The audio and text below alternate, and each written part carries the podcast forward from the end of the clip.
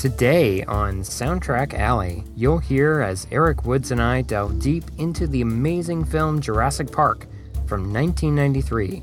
We'll discuss some of the innovative moves that Steven Spielberg employed to create such an amazing feature film, as well as a unique piece of movie magic wonder.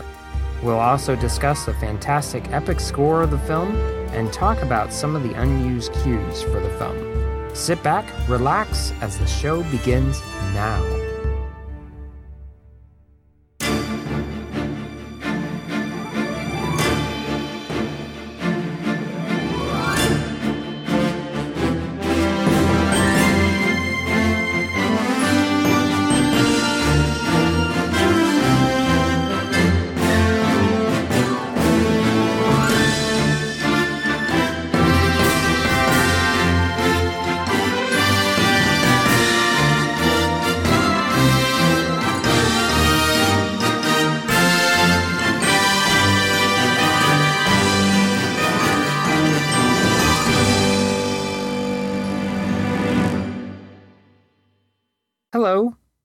Your host, Randy Andrews, and with me is Eric Woods.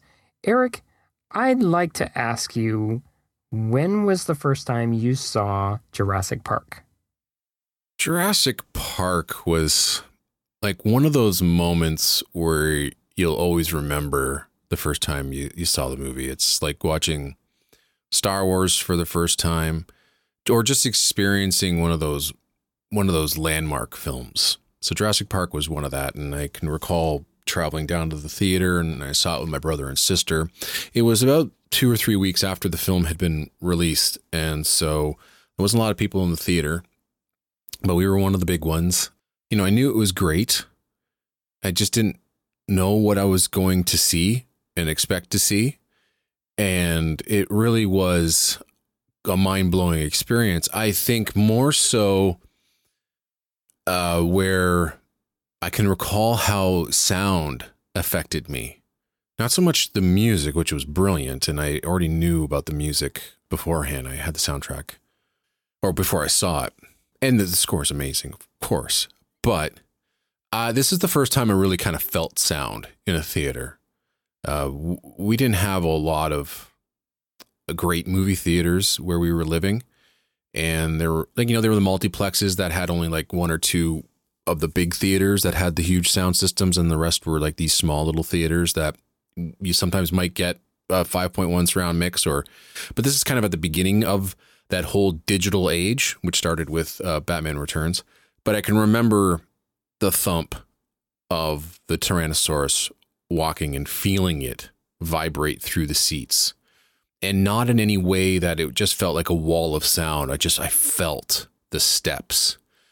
And the you know, the mix in the film is is extraordinary. And so while the visuals were just mind-blowing as well, and again, for years, I tried to figure out how in the world they made animatronics walk as smoothly as they did, and then to find out later that it was CGI. And I'm like, again, being ignorant of all that sort of stuff was actually quite magical. And you kind of wish you can go back to that and just kind of experience it without going, well, that's CGI, that's this, that's that. You're just uh, in awe, blown away. I, I would say it's the same way of anybody seeing Star Wars, where you're like, how in the world did they do that? And that's a really special part of the movie. And that's that's what I felt. It was like, how did they do that? But then I also had this this experience with the sound that I had never experienced before. And I didn't get to see a lot of movies back then. I did, or I didn't go to the theater a lot. Um, and so that was a special experience. And just remember being absolutely blown away. And I couldn't wait to see it again. And unfortunately, the next time I saw it was on uh, VHS. But if I could ever go back to the theater and, and watch it one more time in like a great setup, like with a huge screen, great sound, I would.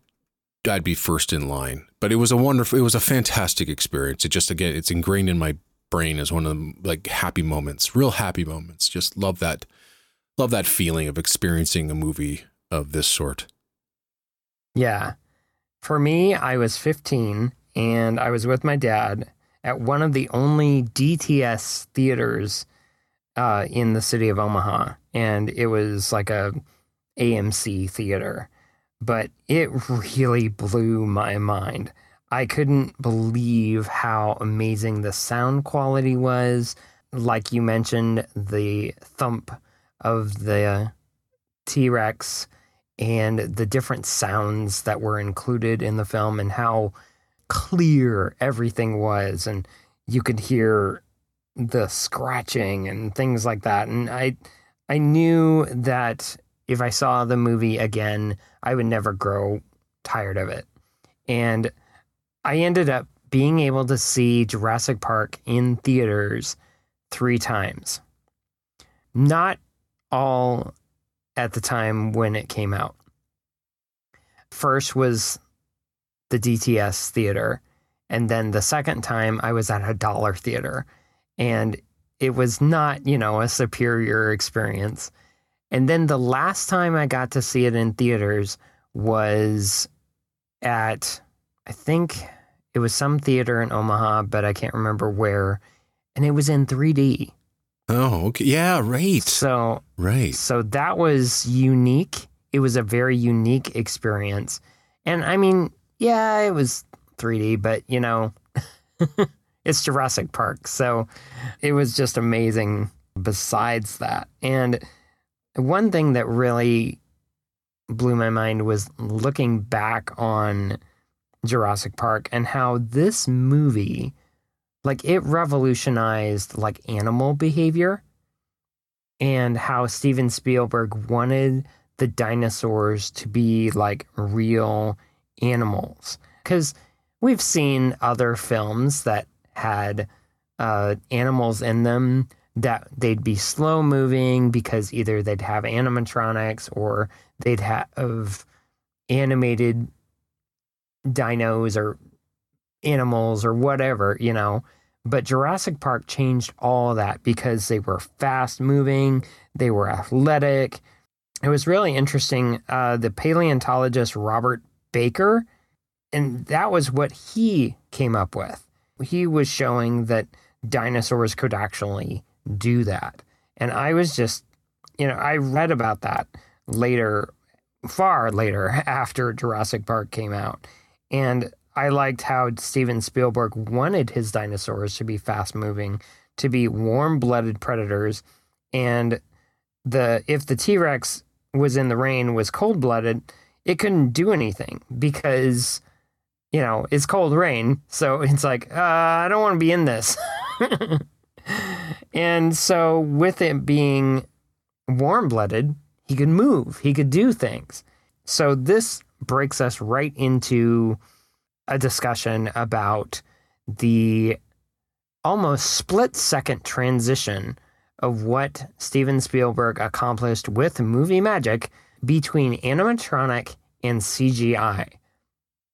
Because wouldn't you agree that this film changed the industry for computer generated effects? Yeah, Phil Tippett called it Black Monday uh, when he found out that Jurassic Park was going all digital because the initial setup was going to be Tippett doing stop motion. Mm-hmm. And I mean, that was the technology. Oh, that would have been horrible. uh, yeah. And I mean, Tippett Tippett's a great animator. We've all seen his work. I mean, his Ed 209 and in, in Robocop, and you know, he's a protege of uh, Ray Harryhausen. And he knows his craft. He's very good at it. He's um, an incredibly skilled animator. But you know, ILM had been working on you know CGI for quite a while. Dennis Muren, the genius over there at at uh, Industrial Light and Magic you know, ILM, I can't remember. I think that's either the first ever computer generated character was developed by ILM and put into young Sherlock Holmes. Mm-hmm. And once you saw the uh, uh, the so night, the on the knight, yeah. yeah. And so once you see that, you're like, okay, we're moving forward with this. And then of course you have the pseudopod in I think it's called the pseudopod or it's whatever that um, the alien into that uh, uh, worm-like water creature is it going through the um, the facility in the abyss, and you know to scan someone's face and have that projected onto the, you know the water surface or, or within uh, 3D space and, and make that convincing. Oh yeah, yeah. And then of course Yep. developing that further with James Cameron in, in Terminator 2. Here you had to and, and the thing is all of that sort of stuff wasn't quote, you know, real life stuff. You know, the knight was uh, uh glass panels coming to life in young Sherlock Holmes. Uh, you know, you had you had water simulation in in the abyss and in T2, you know, you have this metallic figure who's walking like a human being but is not a human being. Here you have to somehow in CGI craft characters that are once real and are believable on screen. And so I'm trying to think of whether this film, yeah, would work with with stop motion, but it's the the best decision that was made by Dennis Muren, or at least Steven Spielberg, after seeing Dennis Muren's test of the, I think it was a skeletal run cycle, and knowing that you can get smooth motion, convincing animation that would work and work in conjunction with your actors on screen and work seamlessly with your animatronics and be believable both in uh, both in darkness and in daylight and to be convincing enough for people to like me to go how in the world did they do that um, yeah. you know and the thing is that's it's so nuts because that's cgi in its infancy and to this day But it was so good. well, it's so good, but it still holds up to this day. Like you, you watch how many CGI uh, characters and movies and things like that, where you're watching it and it just looks like crap. But you, you know, you go back to 1993 when they kind of first started developing this stuff, and they said, "Yes, we're going to make CGI warm-blooded characters in full frame, in daylight, darkness, whatever, and make it look convincing, and still be that kind of benchmark that you reach." for every film that you're making to be to have your to have convincing characters or CGI animals or whatever. And you're always going back to Jurassic Park. That's its legacy. That's this film's legacy. And it's still I'm every time I watch this movie, I'm still watching the sequences and I now I know which is an animatronic, which is a CGI character, but I I'm just so blown away by it because I you know, the, the first time I ever saw anything from Jurassic Park was the commercial was the uh, the trailer on on TV, and I saw the part where the T Rex is walking across in front of one of the jeeps during the T Rex the initial T Rex attack, and I'm just like, how are they getting something that big to move that smooth? I just don't I I don't understand. And then, of course, when it's you know all revealed later on with this, and I saw a, a making of Jurassic Park on television, I was like, "What is this? Computer computers? What is this?" But it's the it's also the the editing and Yeah. But the anime the great thing the split second editing. well, and the great thing about this is this is reference for animators, and and and animators have been doing this for a long time. Even um, you know, hand drawn animators have been they'll go to the zoo if they have to draw an animal and watch how they walk and and interact and move, and then they'll mimic that mimic that in their anim in their animation. And that's what they're doing here, and they still do that to this day. You want to create a realistic looking CGI character on screen. It's it's mimicking or at least having a reference of movement, also reference of light and all that sort of stuff to get it real. I mean, there's so much that goes into CGI, even the bad stuff, no matter how crappy it is, they're still trying their best to make it look real. But yeah, Jurassic Park is the benchmark of CGI characters and I think how to use it correctly as well because it's it's not used all the time. And even the stuff that you don't even realize is computer generated including the Jeep that the the T-Rex is uh, gnawing at after he flips it over, right? And he gnaws at the tire and it's a computer generated T-Rex, but it's also computer generated Jeep. And that blew my mind too, because I was like, how in the world did they do that? So yeah, everything about what they did in this is is perfect. And I feel bad for Phil Tippett. Even though he was the animation supervisor, he knew his career was finished after saying that they're going all digital. I feel really bad for him. Yeah. Well, because also, I mean, the thing about this movie that was so astounding was not only the CGI, but the level, the level of animatronics that they use. Yes, the T Rex had very, very bad days, malfunctioning. I think Kathleen Kennedy had put it the T Rex went into the heebie jeebies sometimes, scared the crap out of us. We'd be like eating lunch, and then all of a sudden a T Rex would come alive. It weighed 12,000 pounds and it was extremely powerful. And they had to roll it around on a truck for the animatronic T Rex. Yeah, yeah, because I don't. I'm not sure whether they built that thing in full. I know they had the the foot, the leg. I think they had the torso. Mm-hmm. Um, I'm not. I don't think they had the they had the a, head. Yeah, and the head, and I don't think they did a full. Don't know if they have a full. Maybe they have a. Maybe they have a full body. I'm not sure. I don't know. I don't think it was a full body, but p- most of it. I mean, they really, really uh, used a lot of elements of. I mean, it just was astounding. And then the Triceratops, that was a full animatronic. That wasn't even, you know, CGI. It was it was all animatronic, but they made it look so Oh, real. and it's so simple, right? All you have to do is have it breathe properly and that well, you know, no pun intended, but it breathes life into the the character. It's a character.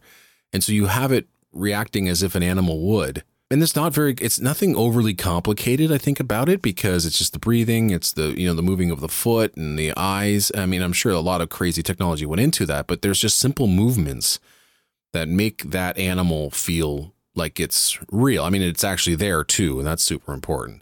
The you know the actors can interact with it, but yeah, that's such a great moment in the movie as well. Yeah, and I think they did that the same with like creating portions of a raptor, the raptor head or the raptor foot. Um, oh yeah, because you never saw the full raptor unless it was CGI. Yeah, well, yeah, when it's when it's in kind of like that full motion, having to do some crazy things that you couldn't do with another that yeah, that whole raptor attack sequence at the end.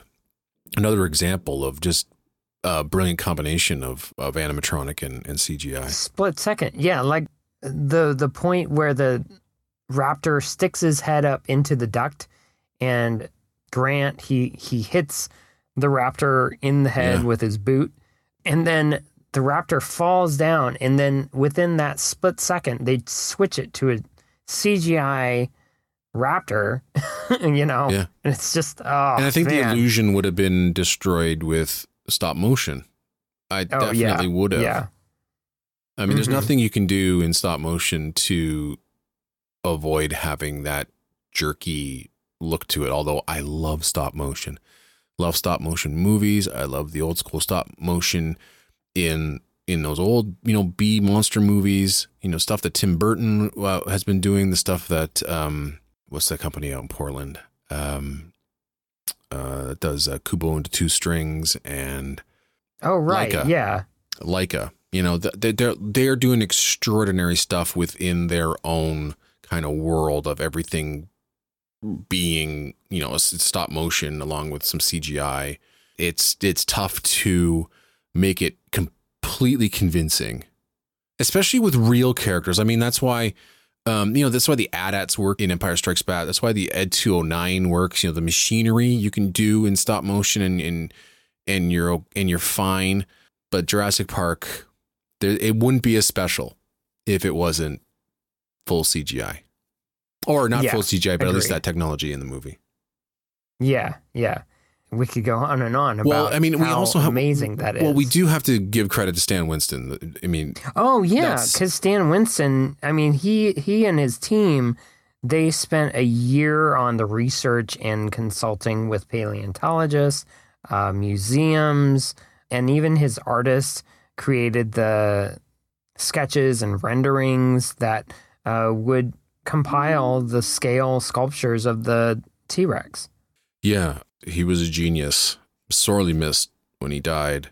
But back then, you're in a time period where you could almost well you could you could the the special effects people were celebrities as well and you can name them by name you knew the likes of dennis muren and stan winston phil tippett i mean nowadays you watch a movie and you're like you don't know who that is but back then is like any big special effects extravaganza you knew it came from ilm and and it was very very special and you knew who was working on it and Stan Winston was very much a a, a, a well known name and a star based on his creations. You know, the, the Predator and and reworking the the Terminators in T two and uh, just uh, an absolute genius. And then coming up with the the dinosaurs in this film and the technology behind it to make that all work. And again, we say that you know the CGI doesn't work, then this film doesn't work. But if those those animatronic dinosaurs don't work um, and don't come off as real, then you know the the illusion is broken, and it all just it all worked absolutely perfectly on this movie, and that's it. Just everything, everything, start to finish, is just you just can't have a a better production. so good. I mean, it's why it's a classic today. Just a great big summer blockbuster movie that is really something special with because of all the special talent working on it. Yeah, exactly. All right. So, one thing that I know we need to tackle, and this goes right into sound design, um, how the scene is laid out. It's important for this discussion about Jurassic Park. The element of non music during the first T Rex scene. Yeah, that's that's something special. Music again, we're talking about the illusion and I just think that that then becomes it becomes too much. Because without it you're you're in the jeeps with the characters you're with the kids and and and you're experiencing what they're experiencing as if it was happening to you. You and, get the real terror. You get oh, the real totally. scares. Yeah. And that's where you know just hearing the pitter patter of the of the rain on the on the cars but then you know to hear the big boom of the t-rex coming closer and and then you know to hear its roar and and just to hear all of that away from music, it's a great choice by Spielberg and Williams there. Um, and the funny thing is that the major T Rex attack in the next film is completely scored. Oh yeah. And, but the thing yeah. is, it works great. Mm-hmm. So I'm look. I'm assuming that if there was music in this sequence, it still would be amazing but I just think that it it really takes some guts to say, hey, this is we're just going to step back and we're just going to let it play out, uh, and and we're going to let the kind of the rhythm of the edit and the sound tell the story here, and it's just as terrifying. I mean, it's it's it's as if he it's as if John Williams decided, you know, if we go back to Jaws, to not score uh, one of the major attack sequences without Jaws' music.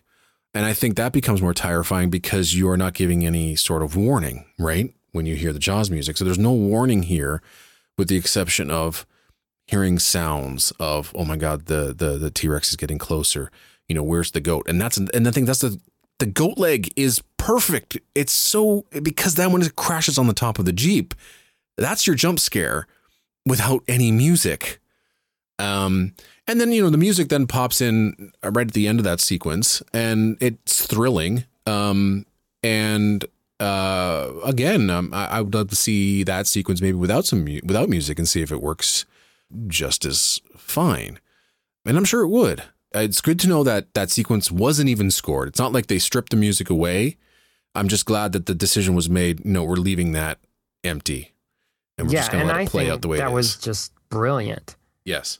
The way it was set up, the way uh, the sound design was, how Steven Spielberg invested so much creation of the DTS. Because, like you said, the rain, the car door opening up, or the car door even shutting. Yeah. The whole um, T Rex head, and you know that was animatronic. Yes. But it was so clear. And it's like, and he got Stan Winston got the eye to dilate. Yeah. I mean, that was cool. Yeah. It still is. It still it is. still holds up because yeah. it's like, how did they do that? Well, and on top of that, you got you got time it with kids, right? You got time it with a kid who's going. You got to shine it at this point for this long, and then when we turn it off, we got to dilate it back. And and it's I don't know how many takes they did of that, But that again, that just adds to the realism of the situation. You know, when you see those sort of little details. But you're right. I love the jerk reaction of the T Rex when the door slams. Love the sound too. I mean, the sounds are so great. I mean, it's they're all natural sounds. I think it's a like uh, a walrus walrus. There's several. There's, there's several, several, different animals, but like you know, uh, but like you know, one of the most gentle creatures in the world, a dolphin, is the sound of a raptor, which I think is just oh yeah, absolutely Yeah. crazy. But yeah, the the uh, again one of those one of those great moments in cinema that you'll always remember forever is the first roar of the T Rex. You know, when he comes out of the out of the fence that he's ripped down, and he just kind of bends down and just lets out this huge roar towards camera. You're like, holy smokes! yeah. Wow. And It's, again, uh, and again, that's it's it's like if you don't get that right, if you don't get that sound right, like what does a T Rex sound like? You have no idea, and it doesn't sound like an old movie monster. It just it belongs to Jurassic Park. It's almost like it's almost like a uh, Ben Burtt's punch sounds from uh, Raiders of the Lost Ark.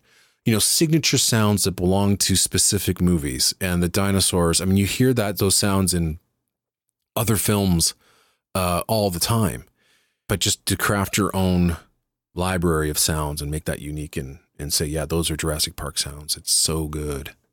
Yeah, uh, the roar was a combination of dog, penguin, tiger, alligator, and elephant. Oh wow! So who, what was the walrus for? Because I know they make a huge. Um, I think it was the growl, wasn't it? Like that really Yeah. low growl. yeah, Yeah. I think it was. Yeah, So Yep. cool. So great. yeah. It's just well, it's like even know, the sound of the uh, the brachiosaur at the beginning Mhm. of the um the movie. I mean, that's what we're talking about. The um, when I said like the big bang that I first felt rumble through my chair in the theater, it was the brachiosaur, not so much the T Rex. So when I, you know, when after he or she raises her neck up and tries to eat the top part of the tree, and then comes crashing down, everything shakes. That that was just wow. But the the sound of hearing her, you know, stride along across the the camera when we first see the dinosaur, the brachiosaur, it's just just this this whale, this wonderful whale, and wow, wow, so exciting. yeah it again we can really appreciate the level that this film had on pop culture on everything. Like it changed like it, it surpassed every single record for the time. Hmm and even with the music that we can really now talk about that to really get into it.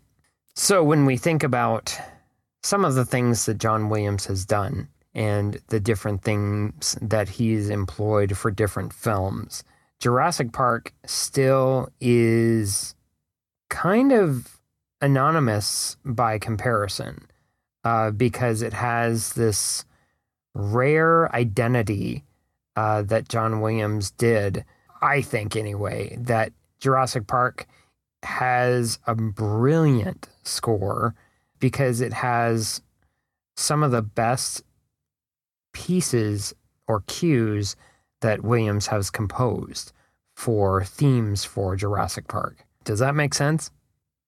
Out of the entire, out of his entire career, I mean, up to that point, I mean, think about what he had already written, and I mean, he was already a legend because of Star Wars and Close Encounters and Raiders of the Lost Ark and E.T. And, you know, he'd written the most memorable Olympic music. Everybody knows the Olympic music because you hear it every four years on NBC. And uh, he wrote that in um, 1984. And, you know, there's up to that point, then after that, I mean, you, you think about what he's he had written. You know, you're thinking Space Camp, Witches of Eastwick, um, Always, Indiana Jones' Last Crusade, Hook, Far and Away. I would say that none of those reached the the general public's conscience. I mean, you can't go out there and say, "Hey, sing me the theme to Hook" or "Sing me the theme to Witches of Eastwick." I know us as film music fans, we can. But if you go up to someone and said, "Hey, you know, what's the Imperial March? What's Star Wars? What's Raiders of the Lost Ark?" You know, during that time where John Williams could do no wrong between '77 and '84, I mean, most of those scores, the the real classic ones, you know, people can hum and sing. But you know, with Jurassic Park being such a cultural phenomenon around the world, uh, that's where you kind of get to the point where even the music itself is going to transcend the movie. And I mean, to this day, I mean, it's become a meme almost. Um, the the the music, and and it's funny. It's actually funny. Some of the memes I've heard, but I mean, the the themes are you hear it, anybody can can say it's Jurassic Park, and they won't get confused with like if someone hears Superman. I mean, again, not just a film music fan. If someone hears Superman, they'll say, "Hey, that's is that Star Wars?" No. If they hear Jurassic no. Park, if they hear any of the two main themes, whether it's the slow moving one uh, for the dinosaurs or whether it's the island theme, they'll know it immediately. And so, this is one of the first scores in close to a decade. And then, of course, he scored Schindler's List that everybody can tell and know what it is. So yeah, this is this is one of those seminal moments in Williams's career again, and he had so many of them. But this is a classic. And to think, and to think it didn't get an Academy Award nomination, and I'm thinking that they didn't even submit it because Schindler's List was the one that they wanted to really win. But I mean, in any I mean, in any other year, this is the winner, or at least it gets yeah. a nomination. It should. It, it, should. But it's like it's really tough to pick. Which one is it? Is it Schindler's List or is it Jurassic Park? Which one was the best score? I mean, think about the year. Think about that year. As a composer, you have both Jurassic Park and Schindler's List on your list of scores for one single year. Uh, any composer would die just to have one of them. But Jurassic Park is. We were playing that theme in in high school band and I even learned how to play it by ear on the piano. Me and too. it was just yep. so special. And it's um it's a it's a classic score. It's in that kind of that classic realm of John Williams scores. I mean, because his style started to change immediately after 93. I mean, he had a break in 94 and then he got back in 95, and you can hear the new progression of his style. Mm-hmm. And well, because he did Lost World. Well, he did Lost. That. Yeah, and it, and every, and things are starting to become more more rhythmic. Whereas here, I mean, you listen to the score, it's there's a ton of melody, and it's not only in the the big set pieces like the Journey to the Island, but it's in the action music as well. There's a whole bunch of melody just ripping through this whole score, which is what John Williams used to do. But then he started. He still wrote some great melodies but you can definitely hear a stylistic change after this point. Yeah, and it, I, I just, it really did uh, change after this film, and after the music that he wrote for it. Like, who hasn't recognized the remembering Petticoat Lane theme? You know that simple, almost um, it's like a lullaby, but it's yeah, it's, but it's, it's circus. It's, it's a lullaby like circus music. music. Yeah, yeah. But and you're right. It's it, a standalone theme that you don't hear Hook. again.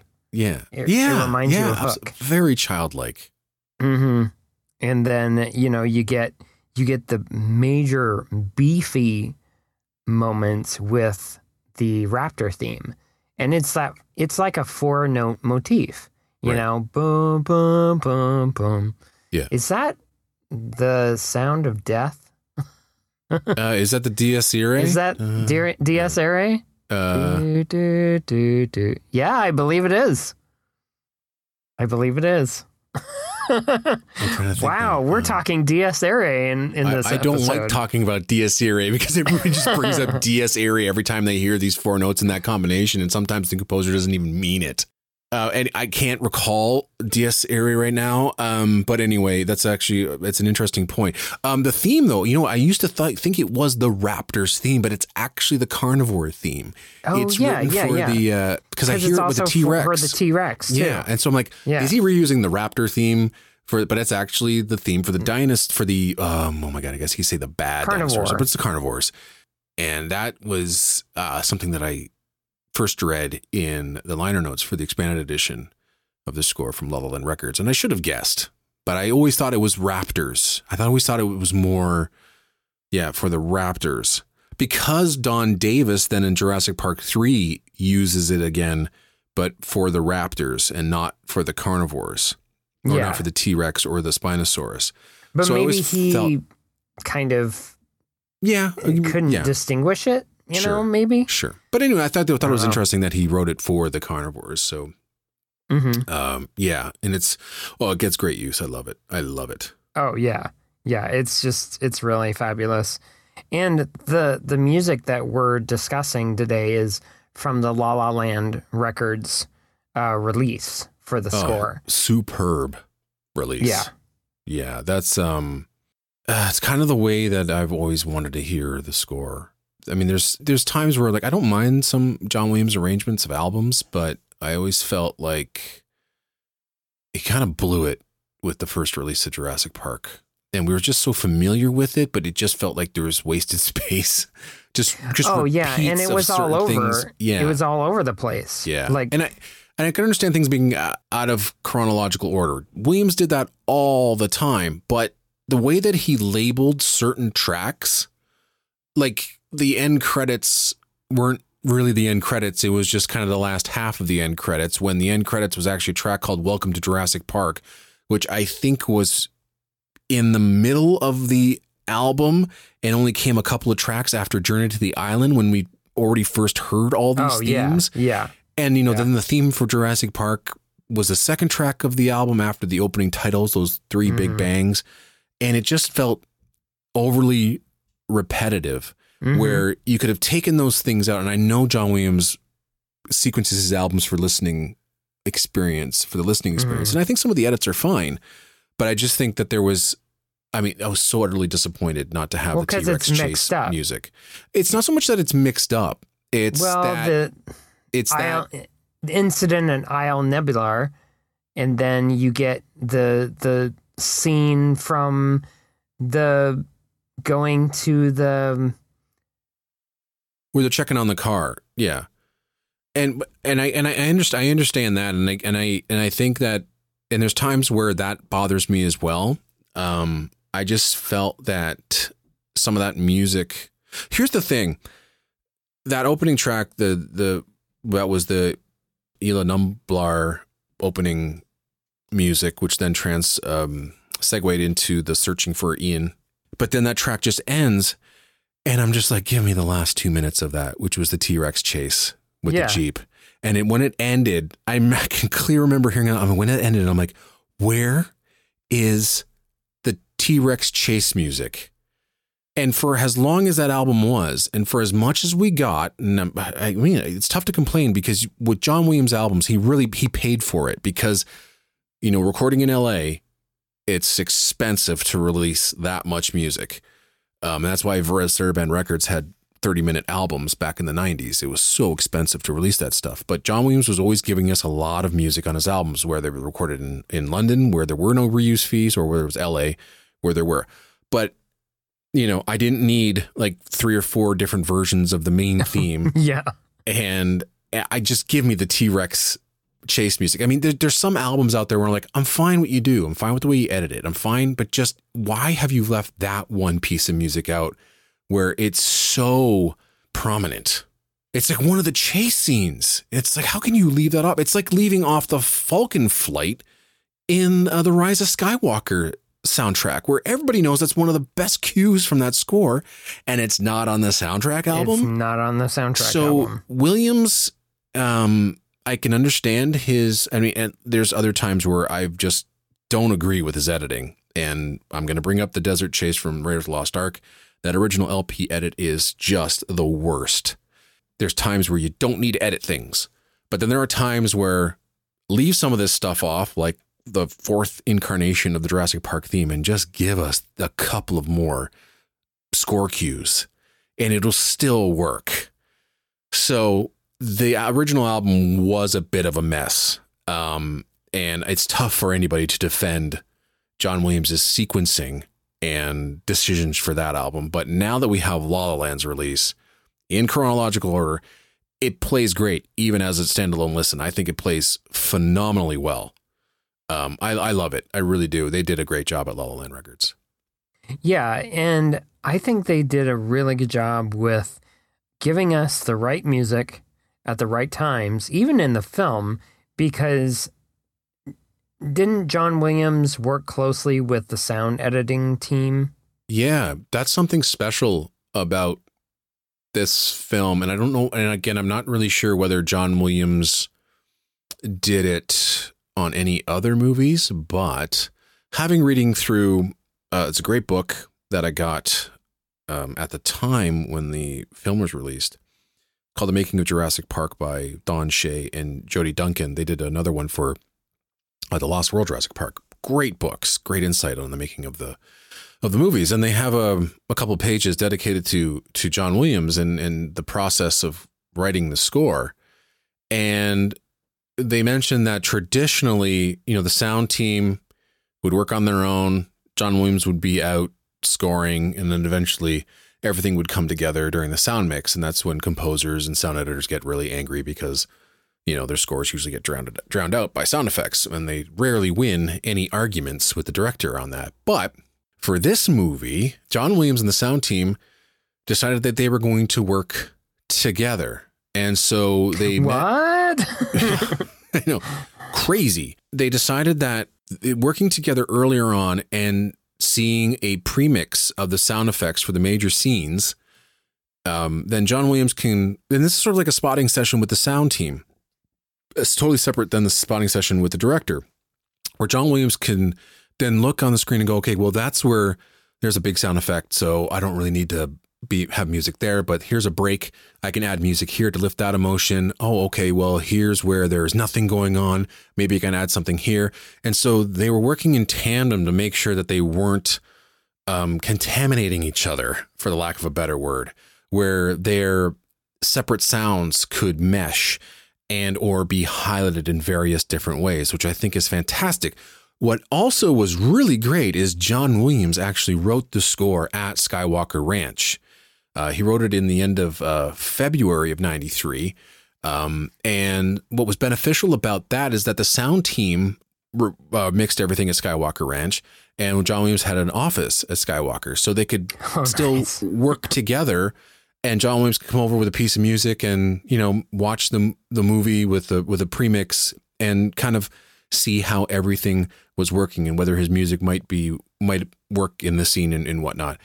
And so when you listen to the finished product, it's no wonder the score has so much life and so much breathing room, and that the sound effects, uh, you know, kind of back away during certain moments. I mean, Journey to the Island and that whole entire massive cue from when we first see the helicopter going to um, uh, and then you know getting into the jeep and then seeing the dinosaurs for the first time and then making way to the, the Jurassic Park compound. John Williams scores the star. I mean, the sound mix also is great as well, and we've mentioned that. But then you know Williams just oh adds magic to it and we can hear it. It's some it's a big problem in movies these days, especially these big special effects extravaganzas where it's wall of sound and sometimes the score is even fighting, it's fighting, it's overplaying and it just becomes too much. Here everything breathes. Yeah, and, and a good example of oh there's a wall of sound is the I know this is I mean the movie's not even out yet, or maybe it is, but uh, Kong versus Godzilla. Oh, trailer I, music. The yeah, trailer oh, music yes. is horrible because it's just so loud and you so, can hardly hear it. Yeah, you can barely hear it. It's yeah. I don't know. I don't. I. I don't know why anybody writes music anymore. It's all noise. It's all well, noise. I mean, we're going to get off topic just a bit, but I mean, in Godzilla King of Monsters, Bear McCreary wrote probably his career best score. Oh, just yeah. this monster action score. And uh, he, during the uh, uh, is it Rodan sequence, yeah. one of his best cues of all time. Mm-hmm. Uh, you can you can hardly hear it, and it is yeah because it it's all the sound and it's all it, the it's, sound. But yeah. it just I think everybody feels like you have to just push everything to 11, 12, 13 and think that a gigantic wall of sound is going to be the most impressive thing and it's it really isn't and it becomes annoying it becomes tiring very fatiguing and and music has no room music. I don't even know why Bear McCreary decided to write anything for it. It just got drowned out, and uh, most of his score gets drowned out. Most scores these days, especially for the big blockbusters, get drowned out. John Williams' score for Star Wars, uh, I think even the, all three of them, the last sequel, tr- were drowned out, completely drowned out. Music is just abused, and and nobody shows it any respect unless then you get the opposite effect where Christopher Nolan overmixes everything and just destroys your eardrums, and you know that's the issue with Tenet. So, but I mean, if you want to hear an absolutely brilliant mix, again, where you have the sound team in tandem with music, um, they did everything that they could to make sure that this all worked. And Jurassic Park is a wonderful example. It's still, again, still holds up to this day. Such a dynamic mix. It's so great. It's so refreshing to go back and watch a movie like this and hear it. And you're like, huh, you know, everything seems balanced. Where everything Exactly, else right? is just like Yeah. in your face, you know, Yep. and it's it's so nice Yep. to have a real balanced dynamic mix. All right. So, you know, th- there was something that I was thinking about, and you probably know more about this than I do, but was John Williams the only conductor for the scoring sessions for Jurassic Park? Uh, the answer is no. Oh, Uh, really? And I, I don't see this anywhere else other than in Artie Kane's book Okay. called "Music to My Ears: Life and Love Between the Notes." Great book, actually. hmm If you get your hands on it, I highly recommend you uh, you check it out. Um, a very unique individual. You know, he did some orchestrations and conducting and things of that sort. But um, near the end of the book, and I didn't even realize that until I was reading it. There's mention about the Jurassic Park sessions, Yes. and I'm like, okay, this is interesting. So I'll try to make it short, but try to include some of the the funny moments. Okay. Um, so, you know, Artie Kane is, I'm not sure what he was doing at the time, but he gets a phone call from John Williams. And he essentially said, John Williams did, that his back gave out, couldn't get out of bed. And so that he needed Artie Kane to be at Sony's scoring stage to stand by for him. And I don't honestly think that he thought he was going to go there and conduct. He thought that maybe Williams was going to get out of bed and everything was going to be fine. So he got ready, went to the went to the studio, and you know, eventually ran into Ken Wannberg, John Williams's music editor. And Ken Wannberg says this quote, Hey kid, you got a 106 piece orchestra to play with today. End quote. and so Artie's like, Well, where in the world is your boss? And Wannberg's thinking, Well, Steven Spielberg's in Poland. He's shooting Schindler's List. And he's like, No, no, no, no, no, no. Where's John Williams? He's like, Well, John isn't even coming. He's still in bed. He he can't get out of bed. Um, so Artie's like, he asked me to come here to, to stand by for him. And he's like, no, no, no, no, no. You are actually going to be um, uh, conducting. And uh, so here you go. You have 106 players to play with today. So, I mean, I can't imagine how terrified, Terrified he would be? you'd have to Yeah. be, right? Because, and here's the thing this is day one of the recording sessions to Jurassic Park.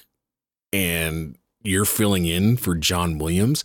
Now, remember, Artie Kane has not seen a note of music, and that's difficult. I mean, it's already difficult for musicians who are the incredible sight readers, and they do this all the time. They see music and they play it perfectly after the first take. But as a conductor, not being able to see the score, the notation, um, time signatures, the everything, not knowing it inside and out and how to conduct it, it just, again, it must have been terrifying because on top of that, you haven't seen the movie.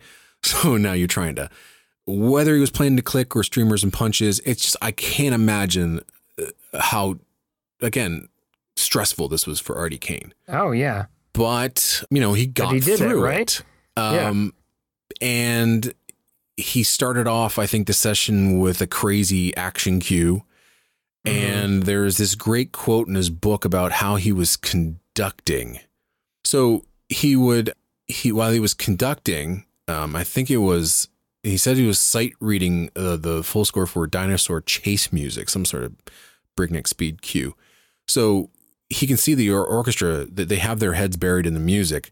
Meanwhile, they would kind of look up and all they would see is Kane just um, essentially, in quote, kind of looking like a traffic cop waving his arms through an intersection of roadblocks, while at the same time, he's whipping over one page at a time with his other arm trying to get through the score. And there was times where I mean it was just so frenetic and so fast that he would skip pages while he was flipping, so he had no idea where he was in the music. So he would just keep on conducting. But thank goodness the musicians knew where they were.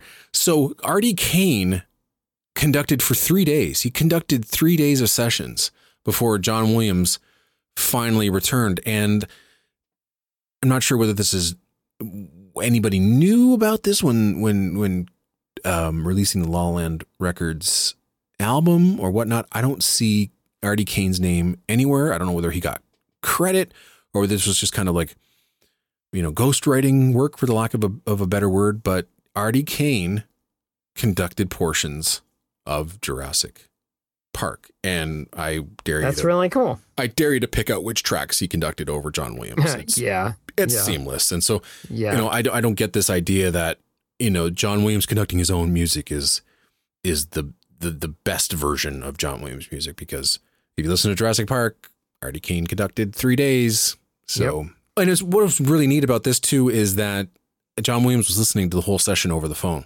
oh man. and so because Artie Kane would come back and goes like, "Was that okay?" And they would talk on the phone, and John's like, "Yeah, that that's fine, that's fine."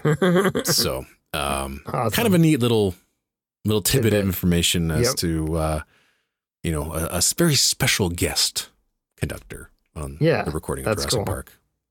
So, uh, some of the the cues we're going to talk about, first of all, like we've mentioned it a couple times, is Journey to the Island. You know, the score of or the cue, Journey to the Island, is so grand and illustrious. You know, it's just it's brilliant and awe inspiring. It's it's a gorgeous testament to John Williams being able to carry a theme, create a whole mood that makes even the island a character in respects. Yeah, um, I I don't know what I can say about Journey, Journey to the Island. It's- that Perfect. Like nothing- it, it's just yeah, it, it even John Williams plays it straight. Even in the comedic moments, there's still that that wonderful music that you can hear and it's, it's showing the grand scheme of the island how how they have to drop you know and they're they're dealing with the seatbelts and and and then it's not over. Like it doesn't end with that. They they get in the cars and they start driving and and then they get to um the gate and they're like what do they got in there? King kong? You know and uh it's just John Williams plays it so straight, but yet it's so brilliant and it's a wondrous piece of music that really ties the movie together in such an amazing way. Well, you know what's really unique about this piece is uh, we haven't heard any of the major themes up until this point. No. I'm I'm not sure how long we are into the movie. Are we about a half an hour into the movie at this point? Yeah, we've gone through all the exposition, and mm-hmm. I just love also love how it just explodes on screen, and then it just kind of it's very calming, and you're really not 100 percent sure what you're going to No. experience. But you're right; they play the com- the comedic music just right. But then it's you know uh, what's the line that Hammond says? Which We'll have which- landed by the time you get it. Well, no, yeah, but then he says, uh, "Oh, not not we're here." What's he say when he looks out the window and he and then there of it course is. there, yeah, and so then you know, then what do we hear first? We hear the the the secondary theme, the island theme, Mm-hmm. Yeah. and it is this just grand adventure theme, and there's no doubt in my mind Spielberg edit this for John Williams. He's like, "Here you go. This is this is my gift to you.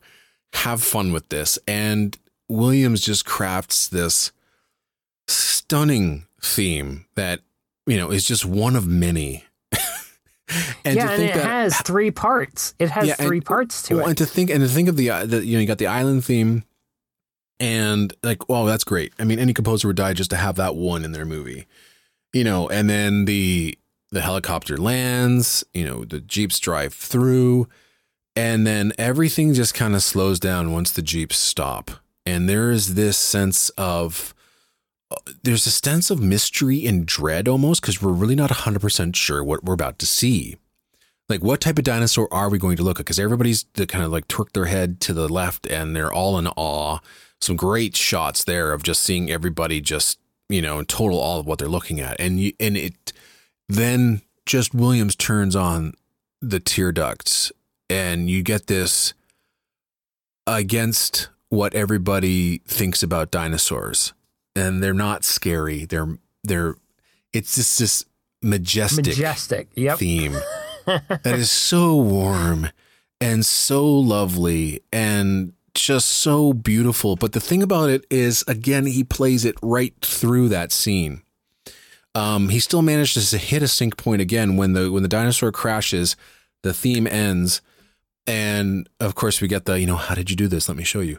And but he's playing this beautiful theme through dialogue, through everything that we're seeing, and uh, it's just so grand and beautiful and wonderful and whatever else you can say about it. Um, but and then and then you know we get this sense of urgency as well. It's like all right, let's get going, let's get to this. Like, well, what else? What else is going to happen? And we watch the Jeep, Jeeps drive to the um, to the compound, the visitor, visitor center. And the thing about this, and, and we were complaining so much about the setup of the original soundtrack that came out in '93.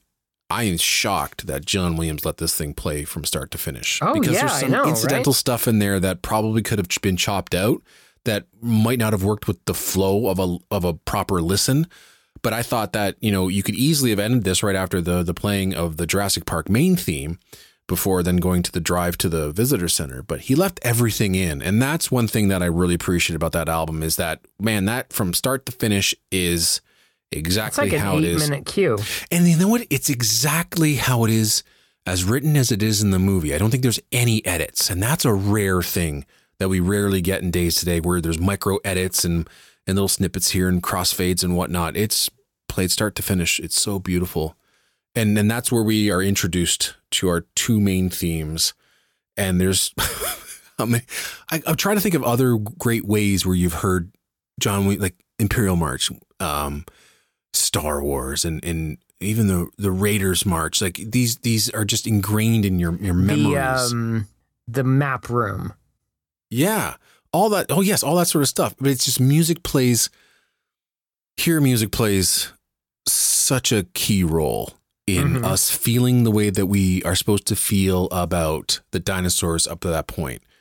And we're watching all the uh, the Vegisaurs, uh, veggie, veggies. What do they call them? Vegisaurus. Vegisaurs. Yeah, yeah. watching the ve- Vegisauruses out there, and John Williams is playing it just so warm and calm and lovely and it yeah. just goes against everything like i said everything that we know about dinosaurs to the point and that's what and that's what's so great is that later on you know the, the dread mm-hmm. later on is scored so wonderfully as well. Oh yeah. Well let's let's go ahead and play that. We're gonna play the journey to the island uh, cue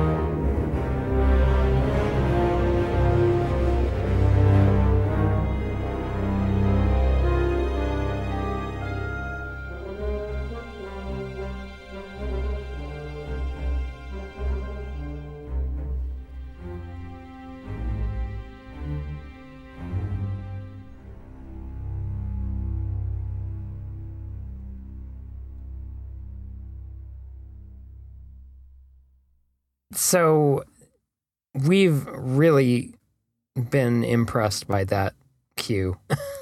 Oh, it's a classic. enough of that. Um, the next one I want to really look at, and we get it in the film, but we don't hear it very well. Um, is the falling car and T Rex chase hmm because we we hear the the opening part of that because we've already heard the the silence like after Grant saves Timmy from the car and they climb down the tree and then the car falls on them. Right. Um, but that's beside the point. You know, there, it's quiet. It, it's a quiet moment, and then there's music, and then it's quiet again. But then Ellie and Muldoon they are hunting for Grant and the kids, and then they come across um, Malcolm, and I think some of Malcolm's best lines are within the second half of the movie. Like because. I mean, must move faster. he- he's like he's like tell john i've had a lovely weekend yeah, yeah, and you know we have to go now Yeah. have to go now yeah. What was he saying? And- he just doesn't doesn't he like describe his emotion at the moment? yeah yeah he's like i'm feeling slightly alarmed here That's right. but even in the book even in the book some of his best lines are quotes at the beginning of a chapter or you know he discusses chaos theory yeah, quite frequently. And this cue really develops chaos um, because of the T Rex chase. Wouldn't you agree? uh, yeah. This is this is one of those cues I was dying to hear, and I just thought it was the most thrilling thing I heard up to that point in the movie. And what I really love about it is John Williams' use of just these screeching, um, crazy woodwinds. It's so amazing. But even the even the rapid fire pace that he's playing the uh, the carnivore theme It's so fast so and, and fast. chaotic. Yeah, but the orchestrations are just so incredible. Um, it's it really adds. There's a there's a real great sense of danger, but also excitement to the to the sequence, and it's only it's the last It's only like a Couple couple minutes. Minutes. at the end of this track. But it uh, what's so great though is it starts with those low um, woodwind. I think they're like bassoon uh, rumbles, right? When you hear the thump of the uh, the T Rex, and you know they're like right, and then you hear it again, and I'm like, oh, that's so awesome. You know, very kind of like Mickey Mousey, and he's that's where I'm like the composer's having a lot of fun. Right, I'm just Oh, gonna, yeah. I'm gonna, I'm gonna, you're gonna hear the sound, then I'm gonna be like, hey, check this out. Um, you know, it's He's coming. He's coming. It's so great. But yeah, once once that cue explodes, I was like, "What is this? This is." Yeah. I've always loved John Williams action music, and this is one I was like, "Man, I can't wait to go home and hear this on the album." And it wasn't. and you don't. no. But it's on the La. La Land release. Thank goodness. Yeah. Thank goodness. It's so cool too. It's it's Oh, it's so wicked good. Yeah. so fast and Yeah. so quick, but it's like, oh my goodness, that's good writing. Well, even and the same thing for the falling car uh, action Yeah. sequence. It's so frenetic. It's Mhm. crazy fast, and and then there's some um, mystery music. yeah, it has those high screeching moments, right? Like the, oh the yeah, the- well, it, there's a you can hear the the orchestra sort of descending along with the with the car coming down, and it's so that's so John Williams. He's done that numerous times where he's followed vehicles or or people descending. I mean, if you think of those long horns, those wild horns in Raiders when the jeep falls off the off the cliff, or um, there's a portion in Minority Report during that whole fight sequence there where um, uh, I think it was Anderton and one of the the guys are trying to capture him. They're like they're like falling down from a, a scaffolding, and it's he's he's he'll run down the strings, right? He'll descend down them, and and I love that sort of stuff. And he does that with the opening of this cue. So if you listen for that, but I even like the mystery music, the kind of the searching music in between as well. That's really it's it's really good stuff. And um, yeah, there's nothing, there's no there's no bad cue on this score. But this is one, yeah, I've always wanted to hear. And thanks again to La La Land for for for for bringing this out of the vault.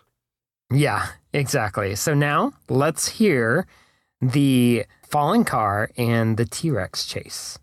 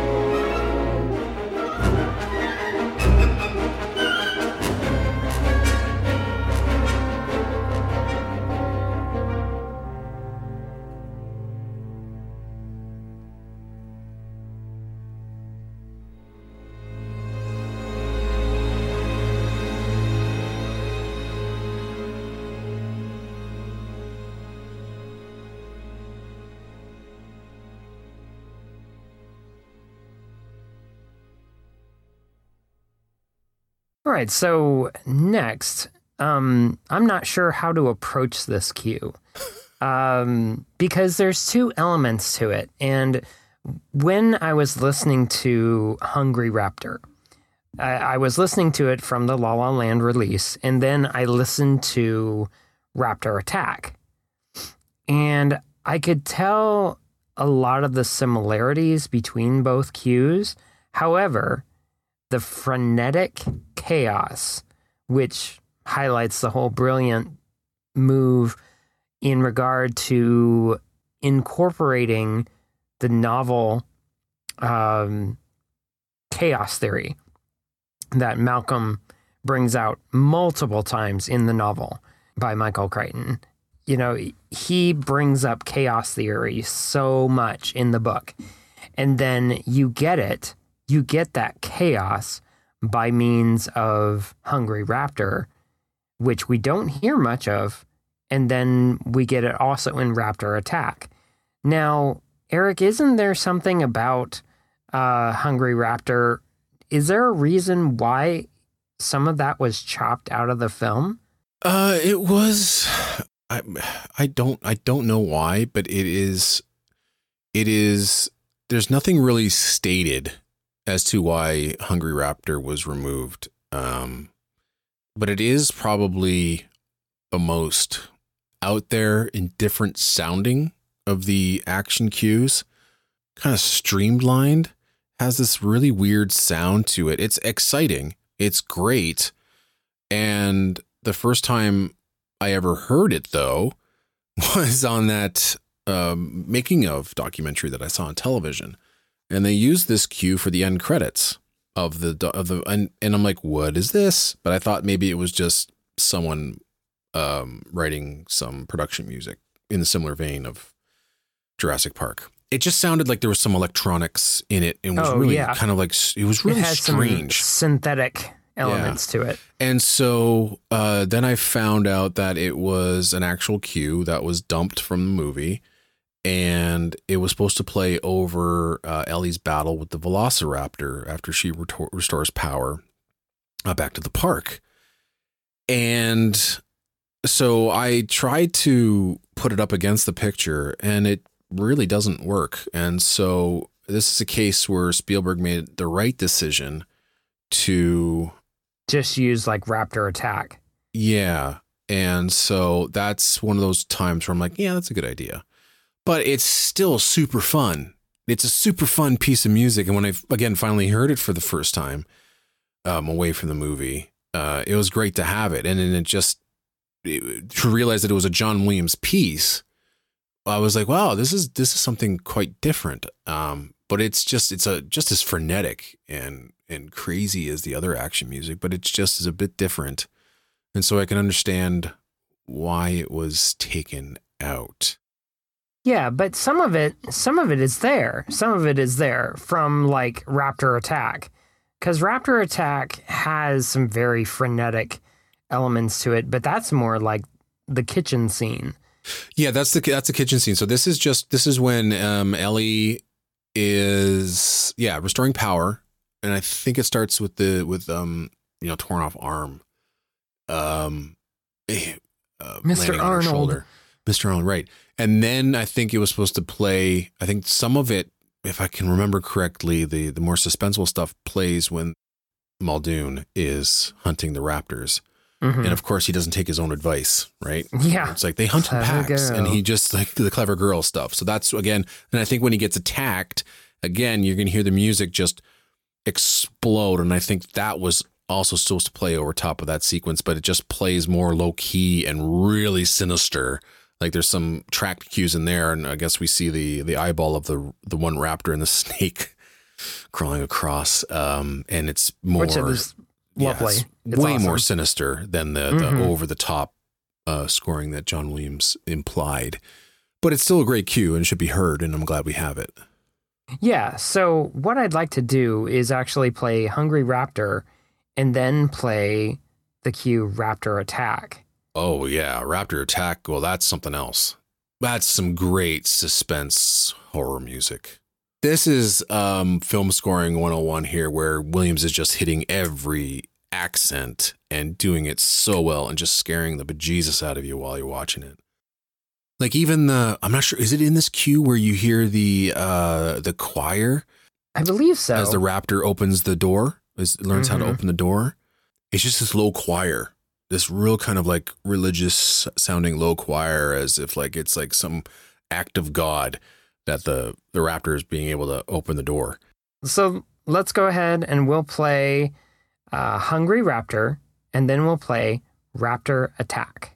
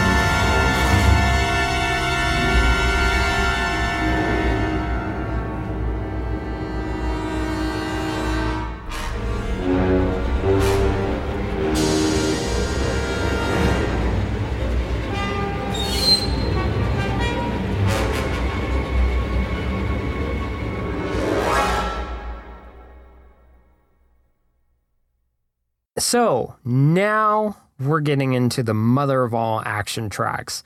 Not necessarily the first for this film, but one of them.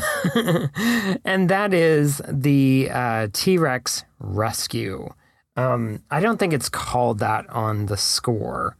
It's like the it's part of the finale. Like it's the T Rex rescue and the finale. Yep. I think it it's funny in a way because they make the T Rex out to be a hero.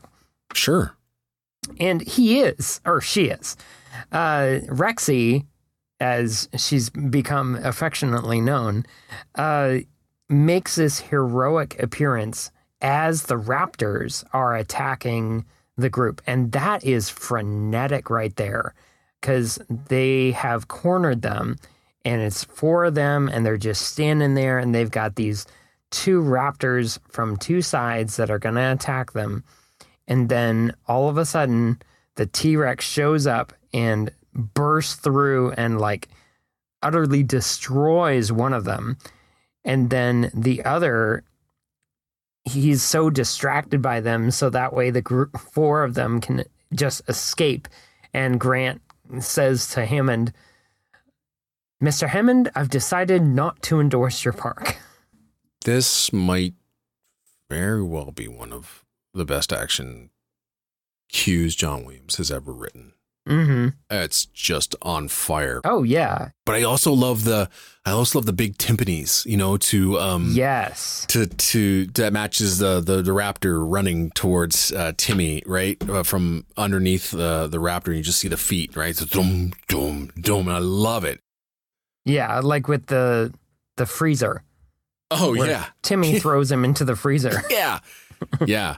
And then I mean and then everything just explodes from there. With the exception of um a kind of more maybe just a little bit of dialed down dialing down the kind of emotions uh once um uh, Lex restores everything. yeah to- and and you got the the island theme comes back as as something very um is more heroic during that motion during that part. But then you know um grant starts shooting at the raptors and then there's a whole giant chase sequence through to the welcome center and it's all just absolutely nuts. Some just amazing action writing. It's it's just on like i said on fire. What is interesting though is the fact that for the T Rex to be a hero, they inserted the journey to the island island theme when the T Rex shows up and saves the day. But in this cue, the way John Williams composed it, uh, you don't. Mm-hmm. And I'm not sure exactly where the timestamp is, but then we then cut back to Grant and um, Ellie and the kids all take off, and that's where you know he says, "I refuse to um, i've decided not to endorse your endorse park. your park." So at that point, then we're back into John Williams' original music, which is that which has that classic fanfare at the end where like where like one of the greatest shots in movie history is where you know the tyra, When Tyrannosaurus rule well the- yeah. rule the smashes the, the the the final raptor turns around to the camera lets out a roar and the dinosaurs were there I'm like holy smokes. What a shot. Yeah. And so that's where you have that big kind of fanfare and the big thumping timpanis. And what's so great about that is John Williams in concert will now play Jurassic Park main theme, then the island theme, the B theme, and then to end it, instead of the way he ends it on the soundtrack, which is more up subdued with the playing of the carnivore raptor theme, uh, he then inserts this fanfare at the end to give it kind of a more pops ending. And so, but it's just so good. Um, and I and I don't really mind the the edit in the movie. It works. it Um, works really well Yeah, and I've played it with the the original cue, and it's kind of like oh, all right, but this gives it it gives it something special and a kind of something for the crowd to to, to cheer when the when the T Rex um, pops up. So yeah exactly and, and look, I had no idea. I remember seeing this, going, "How in the world are they getting out of this one?" I don't know because that raptor was about to pounce, and I didn't see this coming. And that's what happens when you get involved into a movie and you just kind of lose you lose yourself to the film. So any sort of sense or anything that you think you could think of, you're just kind of like in it and you're like, what's to happen? And it doesn't matter whether you see it ahead of time or like you're able to predict it. You're like, I don't know what's to happen. And uh, I love the ending. Yeah, I love the fact that the T Rex comes and rescues everybody. And it gives us, like I said, gives us just this great shot. Fantastic shot. So sadly, we've come down to another end of Soundtrack Alley. And I'd like to thank Alexander Shebel for composing Soundtrack Alley's theme music. Find his work at xanderscores.com. Also, Eric, I really want to thank you for being on the show with me today. Having me on the network and everything. I, I you know, I couldn't do as much as I do now without your network being available. And um, you can find my archive of the show or like archives of my older shows on soundtrackalley.com through Anchor and through iTunes for and it's all at like Soundtrack Alley Spotlight. Um, that's how it appears on Apple Podcast. um, and then, of course, check out Anime Spectacular on Cinematic Sound Radio and find all the other programming on cinematicsound.net. Any last thoughts, Eric?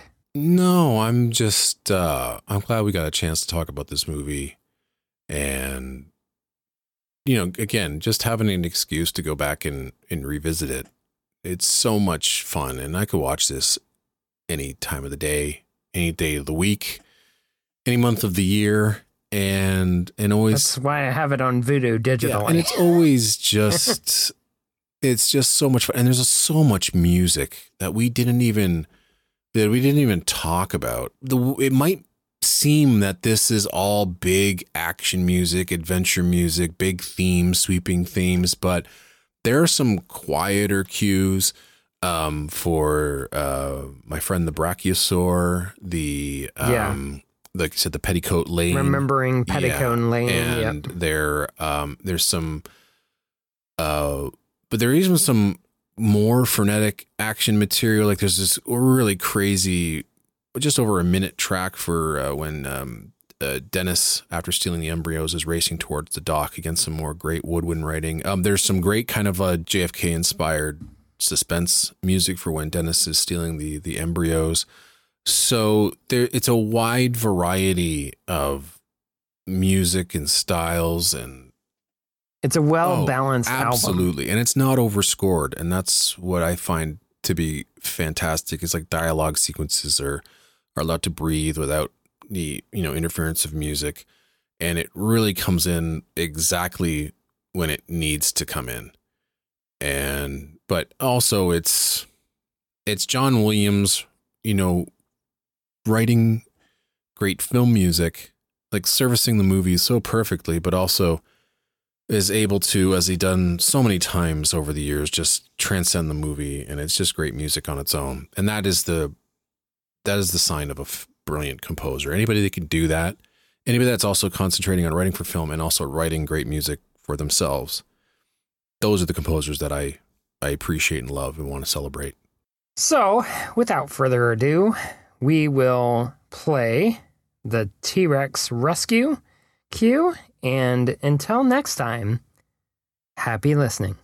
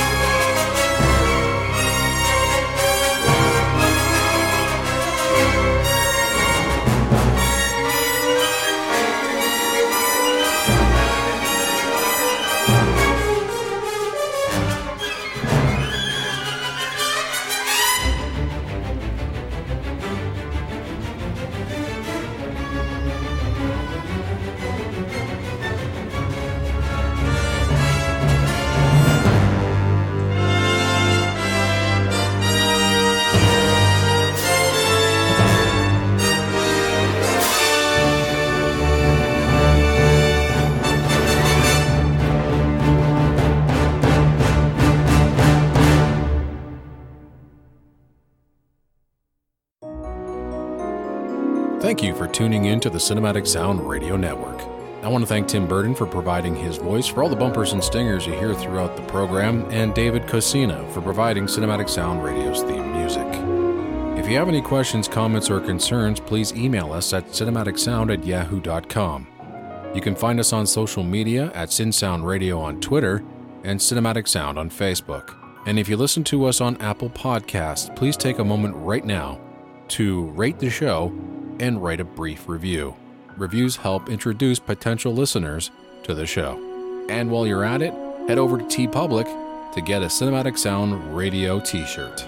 And don't forget to check out Cinematic Sound Radio at cinematicsound.net.